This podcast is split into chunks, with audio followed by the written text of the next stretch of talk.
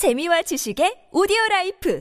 팟빵 안녕하세요. 군사돋보기입니다. 최근 비밀리에 중국이 북한을 지원하고 갈수록 북한이 핵탄두를 장착할 수 있는 각종 미사일과 대규모 방사포, 대규모 전투기 도발을 일삼으며 우리 한반도 주변의 군사적 긴장감을 크게 고조시키고 있습니다. 이와 동시에 북한은 우크라이나를 침공해 전쟁을 벌였지만 갈수록 불리해지는 러시아를 위해 상당한 양의 포탄을 지원하는 등 공산주의권 국가들이 서로를 도우며 갈수록 세계 평화를 위협하고 있는데요. 특히 중국과 북한의 결속이 최근 들어 갈수록 강해지고 있어 문제입니다. 하지만 최근 한미일 3국이 이런 공산주의권 주권 국가들의 위협에 대응해 더욱 강경 대응을 보이고 있는 가운데 세계 최강의 군사력을 보유한 미국이 중국과 북한의 도발 행위를 억제하기 위해 가장 무서운 무기를 꺼내 들었습니다. 바로 걸프전에서 압도적인 화력으로 전쟁이 시작된 지 불과 하루 만에 이라크의 방공망과 전략 시설들을 초토화시켜버린 토마호크 순항 미사일을 무려 154발이나 실은 순항 미사일 원자력 잠수함을 보낸 것인데요. 이는 미 해군의 이지스 구축함들이 가진 공격용 순항 미사일 보유량의 10배에 달하는 것이기에 심상치 않습니다. 핵탄두를 장착한 탄도 미사일을 수중에서 발사하는 전략 전략 원잠 SSBN보다 순항 미사일을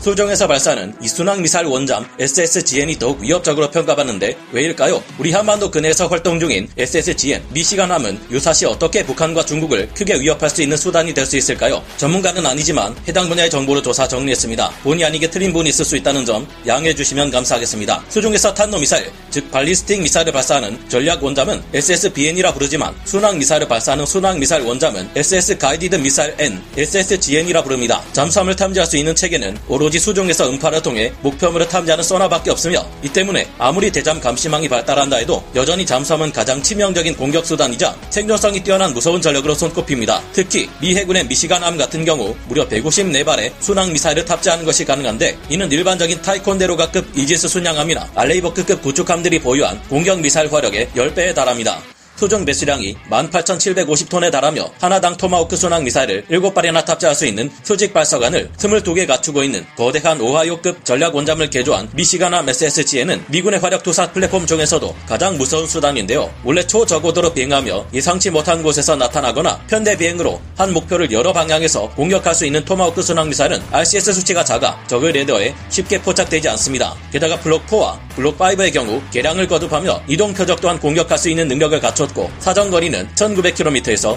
2500km에 달합니다. 토마호크 순항 미사일의 일부는 W76-2 전술 핵탄두까지 장착하는 전술 핵무기로 변모하고 있는데요. 이 같은 잠수함은 현대전은 물론 미래전에서도 여전히 가성비가 아주 높은 유효한 타격 전력으로 여겨집니다. 그 중에서도 핵미사일을 발사하는 SSBN보다 순항미사일을 발사하는 순항미사일 원잠은 더욱 무서운 재래식 전력으로 여겨집니다. 실제로도 시리아 폭격 작전이나 리비아 폭격 등을 감행할 때도 여러 SSGN들이 가장 먼저 순항미사일을 대량으로 발사해 적진을 타격한 바 있습니다. SSBN의 경우 아무리 위력이 작은 전술 핵탄두로 장착한 핵미사일을 발사한다 해도 상대방의 핵무기 보호 공격을 야기시켜 결국에는 전면 핵 전쟁을 불러올 수 있다는 우려 때문에 유사시 사용하기가 꺼려지지만 순항 미사일을 발사하는 SSG에는 그렇지 않기 때문인데요. 영화 탑건 매버릭에서 나오듯이 미군은 적을 공습할 경우 사전에 은밀하게 공격하는 대량의 순항 미사일을 쏟아부어 적의 공군기지 활주로나 경납고를 파괴해 적의 대응 능력 자체를 크게 줄여놓을 수 있습니다. 토마호크 순항 미사일을 사용할 경우 조기 경보기와 공중 급유기 전투기, 전자전기와 전폭기, 전략폭격기 등 대규모 스트라이크 패키지를 꾸리지 않고도 적의 전략시설을 훨씬 유연하게 공격할 수도 있는데요. 그런데 최근 11월 9일 주요 분쟁 지역에서 반드시 등장하는 미국의 초강력 전략 자산인